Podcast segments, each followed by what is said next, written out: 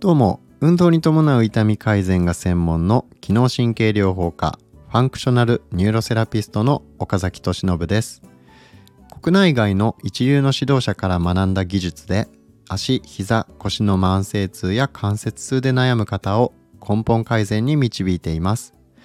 あなたはこの音声講座を聞くことで痛みなく自由に動ける生活を取り戻すための知識を得ることができますはい、ということで今日もお話ししていきます。えー、今日はですね、前回3回分のまとめをちょっとしたいなと思います。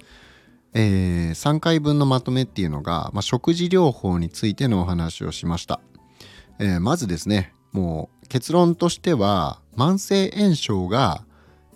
えー、慢性的な痛みに大いに関係しているっていうことなんですね。だから慢性炎症がえー、起こらないような食事療法食事をすることで、えー、痛みの改善にもつながりますよっていうことですね。でじゃあどんなことに気をつけたらいいのかっていうところなんですけど、えー、大きく分けて3つですね。1つが取る油の質もう1つが、えー、血糖値ですね、え、糖分の取り方糖質の取り方ですね。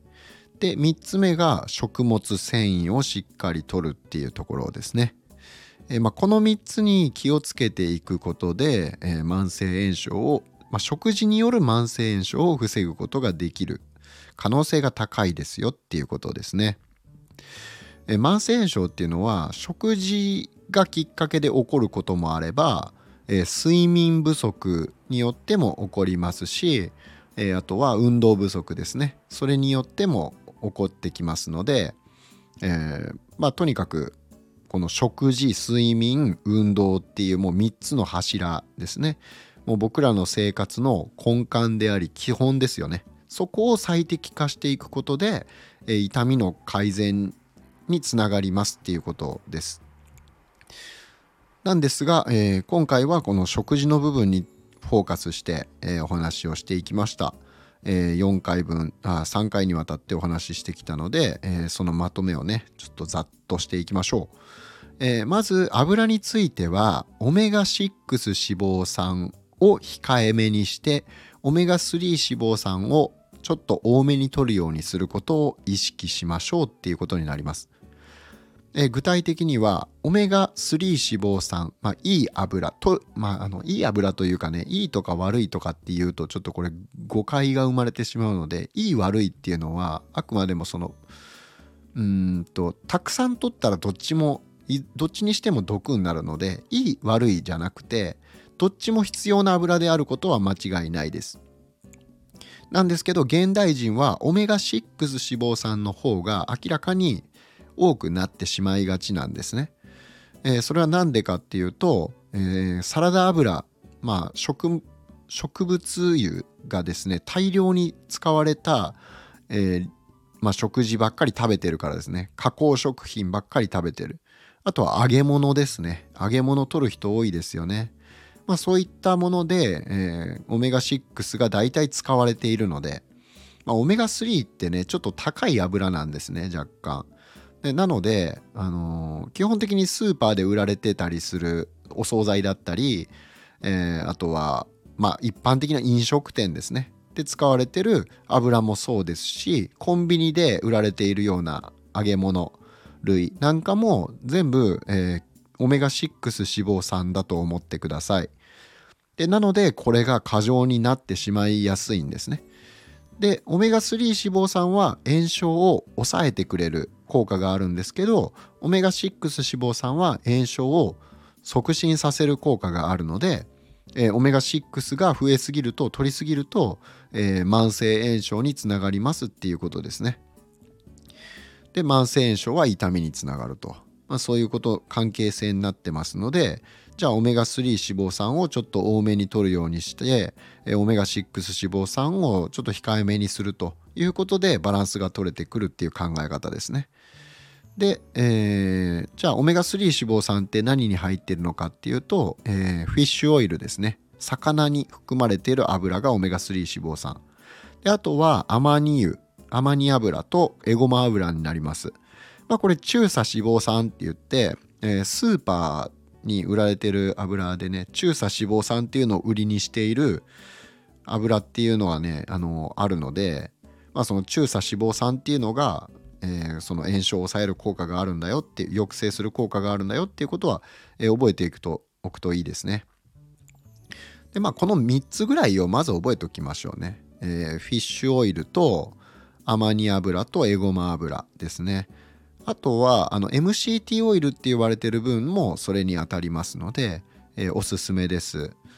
でまああの僕今兵庫県の三田市に住んでるので三田のスーパーで言うと万代っていうスーパーがね、え、ウッディタウンっていうところにあるんですけどその万代には結構ねこのオメガ3脂肪酸の油がたくさん取り扱ってるんで僕はもう毎回そこで買うようにしてますね、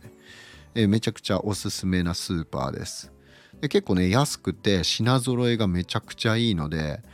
うん何て言うのかな。割とその自然食品とかその体にいいお味噌とかね。あのちゃんと島ママースっていう沖縄の塩を使ってたりとかちゃんと熟成させたお味噌なんかも、まあ、高いんですけど売ってるんですね。なので、まあ、そういうものを選ぶように僕はしてるんですけどあのちゃんとね欲しいものが手に入るっていう面では結構万代はおすすめですね。で、えっ、ー、と、まあ、ごめんなさい。ちょっとかなりローカルな話になってしまったんですけど、えっ、ー、と、話を戻すと、オメガ6脂肪酸ですね。えー、これはサラダ油、ごま油、ひまわり油、グレープシードオイル、紅花油、コーン油などがそれにあたります。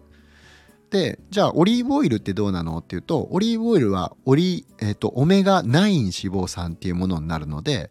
えー、まあオメガ6脂肪酸よりは全然いいですね。あのこのバランスを考えるとあのいいと思います、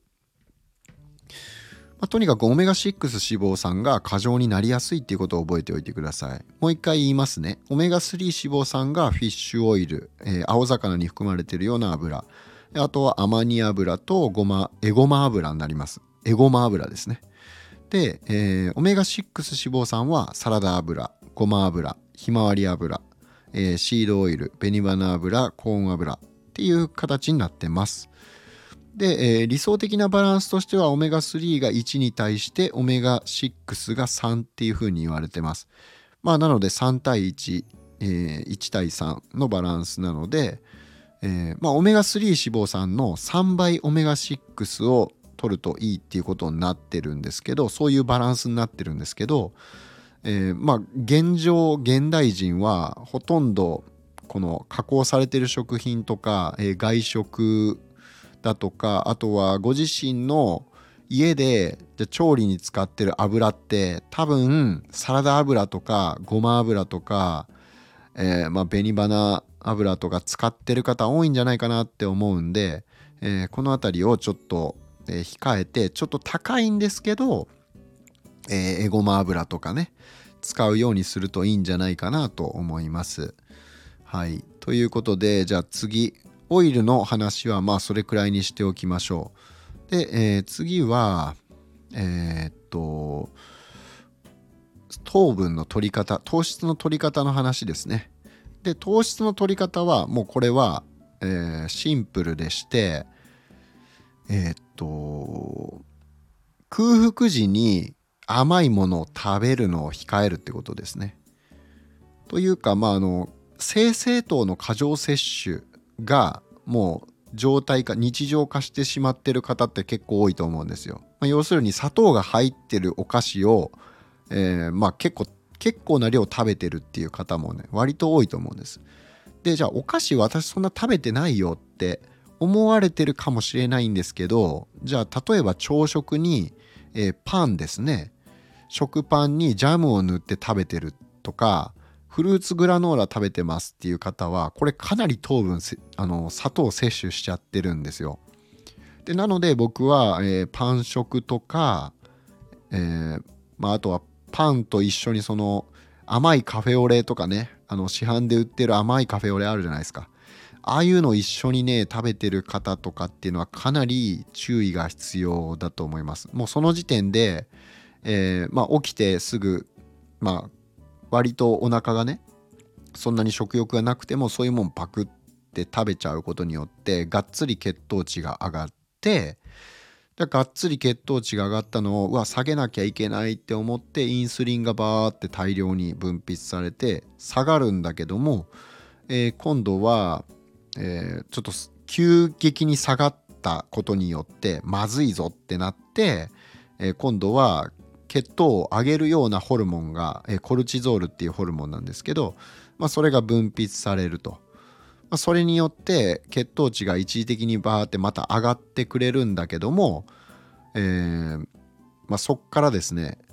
かなりそれが日常的に続いていくと今度は何が起こるかっていうともうこのコルチゾールを出すの副腎っていうとこなんですけどもうそこが疲弊しちゃってあまりこう機能が悪くなっちゃうんですねそうすると、えー、まあ、副腎疲労っていうんですけどこれがそうすると、えー、血糖値を上げるっていうことができなくなるので、えー、そこからまたこう耐えられなくなって血糖値がパーンって下がってしまうと。でそれによって、まあ、血糖が足らないと、えー、十分にねその脳とかが働かない働きにくい状態になってしまうのでものすごい眠気に襲われたりだとか、えーまあ、とにかくあのだるいとかねそういった症状が起きてきてしまうと。でそれをごまかすためにカフェイン、まあ、コーヒーなんかコーヒーとかエナジードリンクを取って、えまた無理やりその覚醒脳を覚醒させて仕事頑張ろうっていう風に、えー、まあしちゃうわけですね。でそんなことを繰り返してるとどんどんどんどん副腎が弱っていって、えー、もう何て言うんかなあの慢性疲労になるわけですね。慢性疲労と慢性的な自律神経失調症ですね。に陥ってしまうっていうことになりますので、えー、とにかく糖質を取る時あの、まあ、お菓子を食べる時っていうのは空腹時にあのがっつり取ってしまうと血糖値が一気に上がって一気に下がるっていう現象が起こるんですね。でこれ機能性低血糖っていうようなことが起こります。えー、機能性低血糖っていうのは食後5時間以内に、えー、60分間で血糖値が50の急降下が起こることなんですけどまああんまり詳しいことをね細かいことを覚える必要なくてとにかく血糖値がいっぺんに上がったりとかいっぺんに下がったりするっていうのが良くないんですね。じゃあそれ防ぐにはどうすればいいかっていうと、えー、あんまり食事の間を空けすぎないことっていうのも大事です。あとはお腹が減ってる時に、えー、その甘いもの精製糖なんかを過剰に摂取してしまう。まあ過剰にというか、うん、お菓子なんか食べてしまうと、まあ、結構上がってしまうんでそういうことを防ぐだけでもあのかなりマシになります。あとは、えー、食物繊維ですね。食事の際に食物繊維、まあ、要するに野菜なんですけどをしっかりとることによって野菜とかあれですねご飯にはあの雑穀ご飯にするとかっていうのもかなりいいですね。まあそういう繊維質があるものを一緒に食事の時に摂ることによって血糖値の吸収、まあ、糖の吸収が穏やかになるので血糖値が急激に上がるっていうのを防げます。なので、えー、まあその食事の時に野菜をなるべく入れるようにするとかあとは味噌汁に、えー、わかめを僕は必ず入れるようにしてるんですけどえー、そういったものあともずくも好きなんですけど、まあ、とにかくそういう海藻類なんかも結構おすすめです、えー、食物繊維かなり豊富でしてでさらにこの海藻類っていうのは腸にあるえー、っとね酪酸菌っていう、まあ、ものすごい僕らの健康にとって大事な働きをしてくれている腸内細菌があるんですけどその腸内細菌の餌になるんですね。でなのであのー、まあとても健康メリットが大きいですよっていうことなんで海藻を積極的に取るっていうのも、まあ、かなりおすすめですね。まあ、糖の吸収が穏やかになるし腸内細菌の餌になるから元気にもなるということなので、まあ、かなりおすすめっていうところですね。えー、まあその辺りですねひとまず食事に関しては、まあ、細かいメカニズムなんかはね、えー、前々回の放送だったかな。前回の放送か。でお伝えしてますので、えー、まあその糖のね細かいメカニズム。なんで交感神経が優位になっちゃうのかとか、えー、交感神経優位になったらなんでその体が硬くなっちゃうのかとか、えー、まあ痛みがひどくなるのかとか朝起きたらだるくなるのかみたいなことも解説してますんで、えー、ぜひ、えー、聞いていただけたらなと思うんですが、えー、まあ今日に関してはこの、えー、1から3の食事療法のまとめとして、えー、重要なところをね振り返ってみました。えー、まあ1つ目がこの取る油をの配分バランスをちょっと考えてみましょうねっていうことでそのバランスを取るためにはオメガ3脂肪酸をちょっと多めに取るように意識して、えー、オメガ6脂肪酸を、えー、控えましょうということですね。で具体的にはこれ僕がじゃあ実際の生活でどういうことに気をつけて食事してるかっていうお話ちょっとしましょうか最後にね。え、ー、と僕はオメガ3脂肪酸 MCT オイルっていうのを買ってますね。えー、それはうんとまあまあいい値段するんですけど MCT オイルっていうのを買ってでそれをサラダにかけたりとかあとは納豆にちょっとかけるんですよ僕は。で納豆を混ぜる時になんかそのすごい混ぜにくいっていうかベタベタつくじゃないですか。あれが MCT オイル入れちょっとだけ垂らして混ぜるとめちゃくちゃまとまりが良くなるんですよ。混ぜやすくなるんですね。でまあなおかつその炎症を抑える効果もあるっていうことでオメガ3脂肪酸に関しては僕はえー、っとそのサラダにかけたり納豆にかけるっていうことをやってこまめに取るようにしてるっていうところですね。であとは朝食に関してはフルーツグラノーラとかパン食っていうのはえ一切しません。えー、それをやってしまうと、まあ、朝からね、えいきなりその生産性が下がってしまうような、まあ、要は集中力が落ちて仕事の効率が落ちたりするような食事になりがちなんでね血糖値急激に上げちゃうような食事すると、えー、血糖値スパイクっていうまあまあちょっと細かい話を置いときましょう。うん、っていうことが起こるのでまああのー、なるべくパン食とかえー、特にコーンフレークみたいなのを食べてる方はかなりまずいので、まあ、僕はちょっとそれはやめた方がいいんじゃないでしょうかっていうふうに思いますね。でまあなので僕はそのオメガ3脂肪酸 MCT オイルっていうのを普段、えー、使ってますと。で調理する時も、えー、調理はね僕は一人暮らしなんでで仕事優先なんであんまりそのえーと調理するようなものを買わないようにしてるんですけどえー、まあ調理する時もその MCT オイルを使って炒め物したりしますね。でオメガ6脂肪酸に関しては外食とかで絶対に取ってしまうものなんであとお惣菜買ったりね、えー、あんまりねストイックにやっても続かないですしなんか窮屈になっちゃうんであれがダメこれがダメって言ってたら。なので僕はそこまでストイックにやってないです。ただ、えー、普段の食事で MCT オイルを自分の自宅では使ってるっていうこと。で外では絶対オメガ6取っちゃうんでで別にオメガ6もその毒じゃないんであの必要なものなんでそれはそれでその外でお惣菜買ったり外食したりする時絶対取ってるから、えあえてそこで、まあ、自分の調理する油とかで使わないようにしてるってことです。要はバランスが絶対オメガ6の方が多くなっちゃうんで。うん。なのでオメガ3をなるべく使うようにしてると。であとは、えー、えー、っとですねまあ油に関してはそうですね。ああとはあれですね。えー、っとスーパーの揚げ物の惣菜は絶対買わないようにしてます。もうねスーパーとかコンビニの揚げ物はもう絶対食べないです。で極力外食時も揚げ物っていうのは僕はあんまり食べないようにしてます。で別にそれはあの何て言うのかな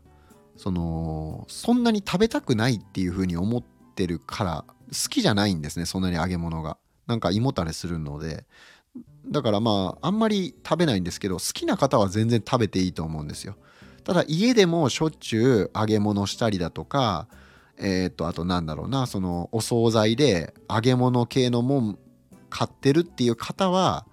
えー、まあ、ちょっとねその注意した方がいいんじゃないかなっていうのは思いますけど、まあ、そこまであのストイックになる必要はないと思います。まあ、とにかくスーパーとかコンビニで売ってるようなお惣菜類揚げ物なんかはもうもろにオメガ6脂肪酸でしかも酸化しちゃってるものを食べるっていうことになるのでまあそれはねやっぱり健康のこと考えたらあんまりね、えー、特に痛みがある方慢性ある方とか関節がね良くないっていう方はこの炎症をね促進させてしまうのでまあおすすめできないなっていうところですね。はい、であとまあ僕が普段気をつけてるところはそのくらいですかね油に関しては。うん、で糖分に関してはどういうところに注意してるかっていうとえー、っとやっぱり食事の時になるべく繊維質のあるものを取るようにしてます。野菜ですね。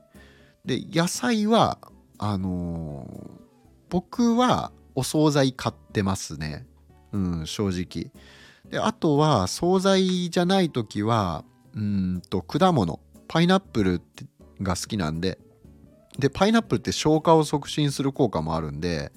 パイナップルを取るようにしてますかね。繊維質、食物繊維と、あとは消化促進するっていう効果があるからし、味も好きだから食べてるっていうところで。まあ、あとキウイとかそんなんも好きですけど、まあまあ、あの、それって食べやすいし、あのパックで売ってるからそれ買ってるっていうぐらいなもんでして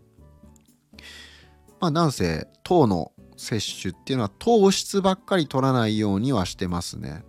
えー、なので繊維質のあるものを極力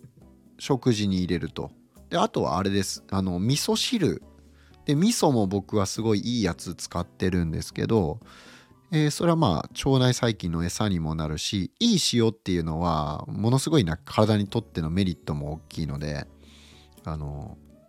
塩はね本当にいいもん使った方がいいですよ。ちょっと余談になっちゃいますけど。塩はね高くても全然元取れるというかそんなに大量に使わないじゃないですか塩って。なので塩はね本当にいいもん買った方がいいです。あの安物使ったらね本当に良くないのでえー、まあまああのお味噌とかは僕はいいやつ買ってますね。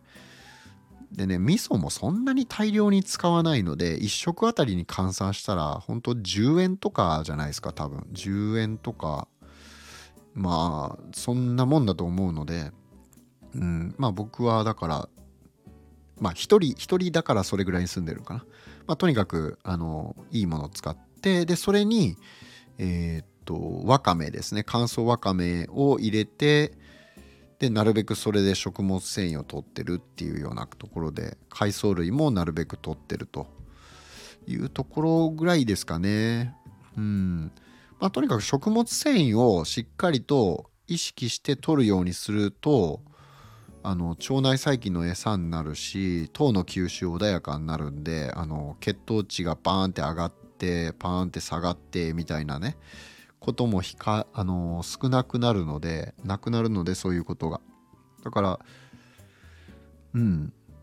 まあ、そんなところですね。ああとはあれですね。あの1日3食食べるようになりましたね。そういう知識ができてからは。あの前2食だったんですけどあのまあでもそうですね。今も2食しっかり食べるのは2食ですね。朝食べて晩しっかり食べてっていうとこなんですけどえっ、と昼間はあの、果物メインですね。バナナとかパイナップルとかがメインです。あんまりがっつり食べてもうんあの、そんなに必要ないのでカロリーがね。